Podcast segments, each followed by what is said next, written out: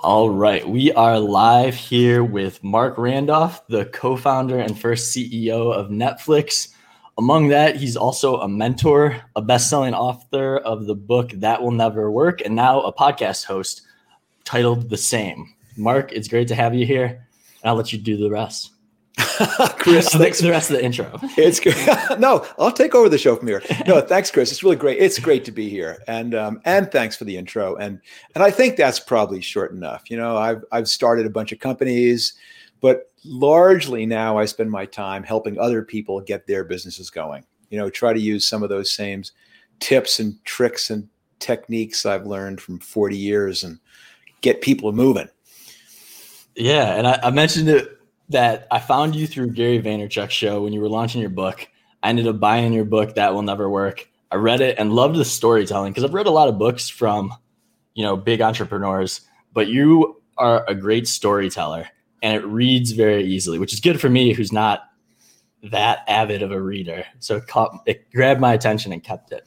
Well, the funny thing is, you know, most of those, at least in my experience, books written by company founders are largely should, should all be called look how amazing I was. you know what I mean? Yeah. And uh, and and I was trying to send almost ex- as I hope you saw exactly the opposite um, message, which that so many of the things that we tried and did didn't work. That in fact it was more a message of persistence and huge lucky breaks, and trying to tell people that entrepreneurship is not you know, being on Shark Tank and going to parties and making lots of money. It's this struggle to try and solve this really, really hard, uh, hard problem. So I wanted to bring people in, and the best way to draw people in is with stories, is to really say, "This is what it was like. This is what it felt like." And I had the advantage of writing that book 16 years after I left Netflix. Yeah. So at that point, I could pretty easily squeeze all the ego out of it and exactly. basically look, hopefully, with a pretty clear eye at what my role really was. Oh, yeah. Something else that caught my attention, I noticed on Gary Vee show, and it comes across you are a scrappy guy. And so I love that. And so, like, the concept of turning a no into a yes, that really resonated with me just because I'm all about loopholes and finding workarounds and just finding ways to make things work. So can you give an example of turning a no into a yes and just a little talk about that? Well, I'll give you a couple of them actually, since I actually think it's almost a superpower. And uh, someone asked me um, a few days ago, you know, what are some of the lessons you've passed on to your children? And I said, I, I taught them really early on how to use the don't take no for an answer. But let me give you the quick answer of kind of where this kind of dawned yeah. on me, how powerful this could be. And it's a story that took place when I was quite a bit younger and I was still in college. And I had no clue what I wanted to do, but uh, representatives from an advertising agency were on campus. And I go, that looks like that could be cool. now, the jobs at an advertising agency normally go to people with business degrees, with MBAs, but they were was you know feeling it out for undergraduates and i applied. And i subsequently found out they something like 2000 people applied or something crazy. Yeah. and i made the first cut and they flew you down to new york city to go to the agency itself and it was almost like a job fair. I mean there must have been 400 people who had been flown down for the day. Oh, wow. and you had some interviews and i made the next cut. Then they bring you down and now there's 20 people and they run you through this whole day at the agency and you meet it's all interview now. And i made the next cut and now there's only four finalists for this account executive job. And the account executive job is the interface between the creative and the client. And i went through a much more exhaustive set of interviews and i didn't get the job. They said no. And i remember you know flying back upstate upstate new york and just so disappointed and then I kind of began going, I don't get it. Why didn't I get this job? What was I missing? Um, what could I have done differently? And right. so I said, screw it, I'm just going to ask. And so I wrote a letter because I don't think email was popular back then, but I wrote a letter to every single one of the people I had interviewed with, not just in that last round, but the entire um, three days I'd been to the agency. And I'd asked them all basically the same thing. I said, I think I'd be great at this job. I would love to know what I could have done better or different. I'd like to prepare myself because I'm going to apply next year. Mm-hmm. And they called me up and said, uh, We'd love you to come down for another day. So and so, senior vice president, would like to meet with you. And yeah. he brought me up to this huge corner office on the 35th floor, whatever it was. And he offered me the job. and what I found out subsequently, which was the real kicker here, is that of the four finalists, they hadn't offered the job to any of us. Wow. And because the account executive job is a absolutely a turning nose into yes type of job. Yeah. And they wanted to see as the final test which one of us wouldn't take no for an answer. That's amazing. And it is. It's an incredibly powerful thing. And I know we don't have a ton of time, but I've got to tell you just how it, yeah. it gets used in other practice. And it happens, my kids use it all the time. So one of my children, who will remain nameless, went to a elite little liberal arts school tremendous pressure and competition to get into the best classes with the best teachers, as every right. young person has experienced um, yeah. if they go to a competitive college or any, any college. Um, and what would happen is they'd apply for this class and they get put on the waiting list, or not even put on the waiting list, they turn down, there's no space. Yeah. So they would just show up. They'd show up for the class. And that's not an uncommon thing. Yeah. So the teacher would f- have the 25 people sitting in the seats and they have another 40 people against the wall. And the teachers would almost invariably announce, I'm sorry, this class is full. I do have a wait list of three people, but it's already spoken for. So there's no additional space in this class. And everybody would leave except for my kid. and the next day, they would show up and stand in the back. And uh-huh. the teacher would say, I'm sorry, there just isn't room in the class. and they'd come back the next day. And it would not take too many days longer. And the, the teacher would finally say, Fine, I'll make room for you. That's amazing. It happened every single time. And it's an amazing thing. I could give you so many more examples that the sense of most of the time when people throw up the no, they're just setting a roadblock. This does not mean being obnoxious. This does not mean being pushy. This just means being um, persistent. Yeah, and I think you struck you struck on like the art of it is not being overpowering or pushy or somebody that like they don't want to be around, but making it so you're not stepping over whatever line that is, but you're making yourself likable, you know? You're demonstrating not that you're a dick. Right. You're demonstrating that you want it. You're yeah. demonstrating that of all the 300 people who wanted to take this class, I really want to take this class. And fundamentally, I or I want this job. And fundamentally, what someone who's allocating a precious resource wants is a sense that the person they're going to allocate that resource really, really wants it. And it's not right. just being taken as a badge. I mean, I do a lot of we're saying I do a lot of ment- mentoring, but I, I can't do a lot of mentoring and so I set these very, very high barriers, not because I want the things I make people have to do to work with me, but because I want to help find a way to say who really wants me for my advice and yeah. not just because they want to have my name on their pitch deck. Exactly. That's awesome.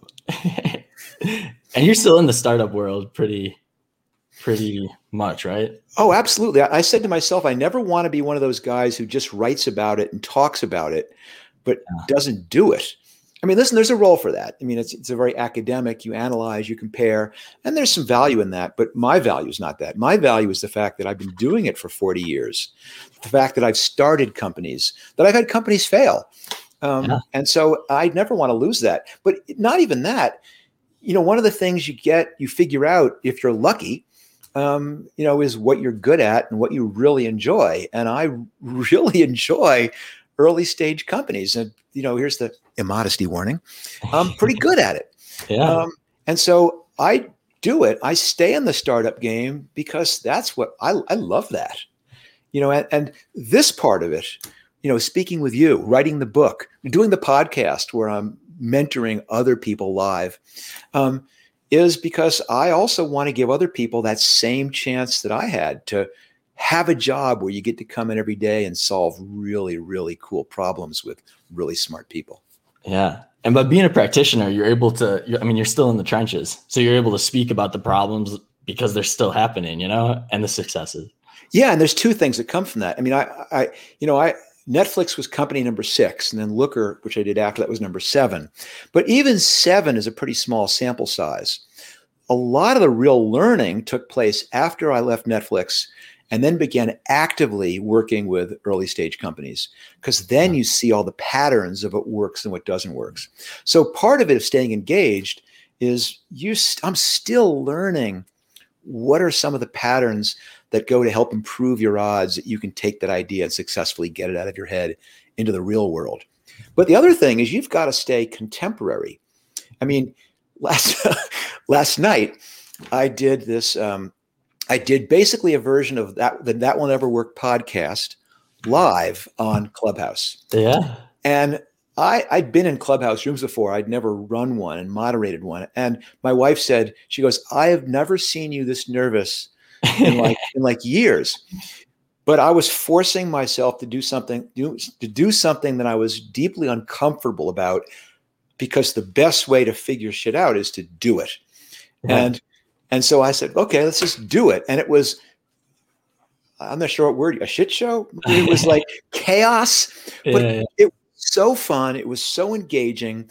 The people who and there's a big audience, a couple 20 2500 people 2500 people. I mean, uh, who, who responded are going, this was just so interesting and lively.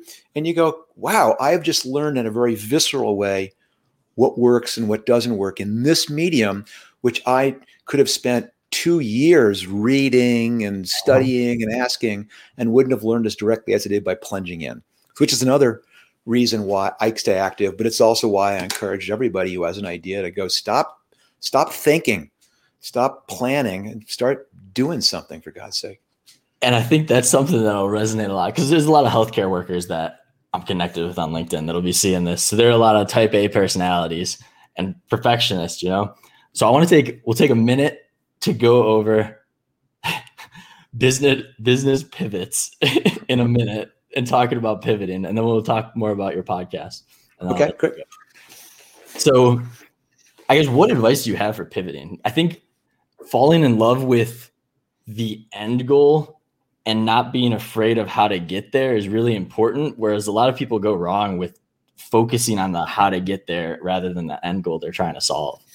Yeah, it's it's it's a really interesting dynamic, and I've been struggling to find the right analogy for it. And I, I've been it's an imperfect one, but I I do a lot of mountain biking, yeah. and I it's there's a similar thing where you're going downhill on a single track trail you would better have your hands pretty firmly on the handlebars and looking five to 10 feet ahead. Mm-hmm. Otherwise, you're going to go flying off the trail or fly, certainly flying off your bike. But at the same time, you periodically have to look up and make sure you're going in the right direction. Yeah. And a startup, in fact, any business is very much like that. You have the day to day stuff you got to pay attention to. But if you're not looking to what this ultimate goal, if you haven't defined clearly where you're trying to get, you're never going to get there. Yeah. And you're right. What messes people up more than anything else is this fear of abandoning what they're currently doing to do something unproven, mm-hmm. especially when A, they realize the thing they need to do is absolutely where the customer is going. Mm-hmm. And B, when they realize that in order to do that, I'm going to have to trash what I'm currently doing. Yeah. You know what I mean? It's, yeah. it's so it's it's ten percent uh, innovative ability. It's 10% vision. It's 90% courage. It's saying, I am willing to walk away from a perfectly good business model because I can see this business model is going over the cliff in a quarter or in a year or in 10 years. Right. And I can see so clearly how the world's moving and I've got to get there, but it's going to mean abandoning this. Um, and so pivoting is not something that you say, okay, let's see, let's schedule the pivot for August of 2020, it doesn't happen that way. It's just right. you see what's happening and you're trying to turn your ship to go that way, but you go, no, it's just dragging us down. I mean, a classic, I have a, a bunch of classic, classic examples, but I'll use a Netflix one. Yeah. You know, at the very beginning, and I tell the story in the book, so you're familiar with this one, but, you know, we sold DVDs too. Mm-hmm. And because we were so, this idea that everyone said that will never work, that's the name. lo and behold, it didn't nobody was running from us, but we were being saved because people were buying DVDs from us, mm. and they were buying a shitload of DVDs. That was 98% of our revenue. Wow. But a few months in, as we're trying to get a rental to go, we came to this incredible conclusion, which was that, ironically, doing both of them at the same time was preventing us from winning at either of them because yeah. we were trying to do two things simultaneously that were in conflict. It was confusing to customers, really hard to build a, a checkout process, really hard to manage inventory. There was all kinds of arguing about the metrics. Right. And so it came to this conclusion is we have got to pick one and focus on it. And the one that we know we need to focus on is the rental because the sales is going to go away once everyone else enters the market. Yeah. And it required walking away from the business model that was working because we could see it was a dead end. And once you have the confidence to do that once, and we walked away from, you know, hundreds of thousands of dollars a month, which was nothing. But then when you jump fast forward 10 years, and now Netflix is both streaming and shipping DVDs, yeah. and they're going, wow, these two are actually, by doing two things at once, we are making it even more difficult we've got to prioritize one. And that and they said we're going to walk away from not entirely like we do from not entirely. We're going to walk away from prioritizing anything to do with the DVD business and focus everything on the streaming. Every decision. Oh, does this somehow conflict with? Screw it. They're on their own. It's streaming, and that's the trick. You just got to have the confidence to go. I see where the customer wants me to go and the customer doesn't give a crap about your business model, your quarterly earnings, your high priced right. salesperson or your distributor is going to be mad at you. Yeah. They they know what they want, and if you don't deliver it, well, somebody else will. Yeah, I like that. So, the last thing, let's talk about your podcast and the origin of it, what you're trying to do with it. That will never work. Launched a couple weeks ago, I believe. Did yes. Where's it going? So it, it's interesting. It's, it's not in some ways it's new. In other ways, it's not new at all because yeah. you know when I left Netflix 15 some odd plus years ago, I didn't want to stop being an entrepreneur. And in addition to um, you know tr- getting something else going, I go I'm going to help people. I mean, I wasn't saying it that way. I was really being selfish and going, how do I get my fix? How do I get my daily entrepreneurial problem solving itch scratched? And so I began saying yes to people when they asked for help. And you began taking calls, you take meetings, you agree to enter into longer term mentoring. And I've never stopped. So for 15 years, and I still do it. I mean, even as recently as last week, I probably did five hours of wow. calls with different entrepreneurs who have different issues.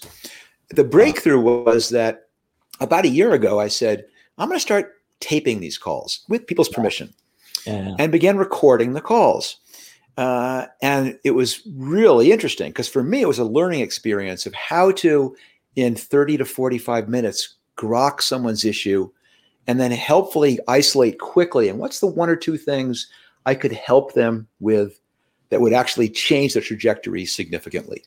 Yeah. Um, and the second big realization is that when I let other people listen to them, they were interesting. I mean, they would empathize with the entrepreneur. They go, "Oh, I've had that exact same problem," and they'd resonate with the advice, and they'd laugh, and they'd. I mean, all that because some of these some of these businesses I'm talking to are pretty interesting or yeah. strange or dynamic, and I finally said this should be something bigger, and you know, for years, not years, three years, people have said you should do a podcast, but they envisioned, as I did that I would do a version of how I built this, that I would, you know, get my entrepreneur friends, successful entrepreneur friends, and talk to them how they did it.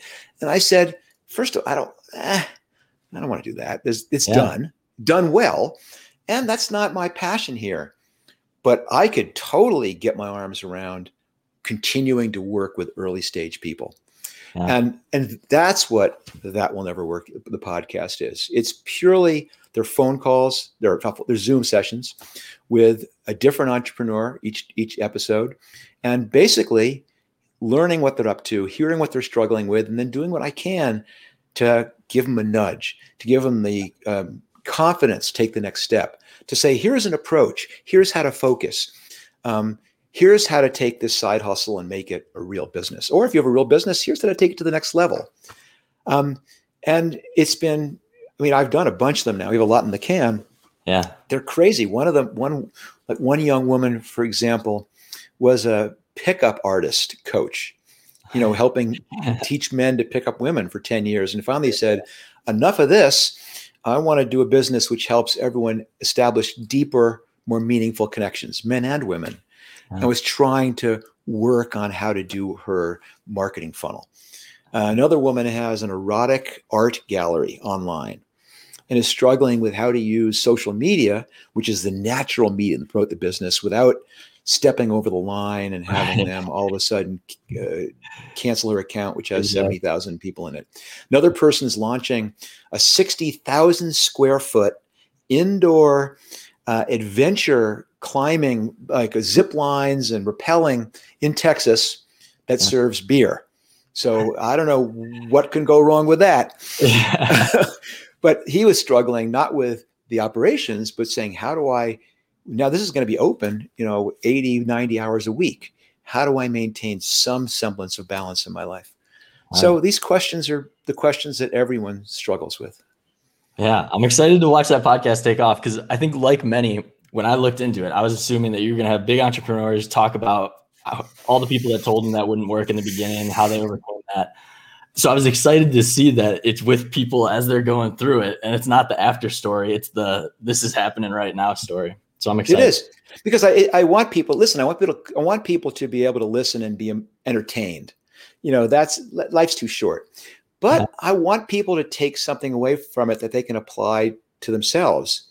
And and as I hope you picked up from the book, the biggest thing I learned from this whole career as an entrepreneur is that all of these same tips and tricks and secrets that I learned that go into building a business are the mm-hmm. exact same things you use to take any crazy idea you have and try and make it real. Whether that's, you know, I want a better job or I want it, I want to be able to live in a different place or I want to make something else happen. It's the same process. And I think people can pick up a lot of those things as well as being entertained and amused uh, yeah. by coming in and listening to the That Will Never Work podcast. I'm excited for it. Marc Randolph, everybody. Thank you for your time, Marc. And I'm sure everybody's going to love this. Oh, Chris, thank you for having me. This has been fun.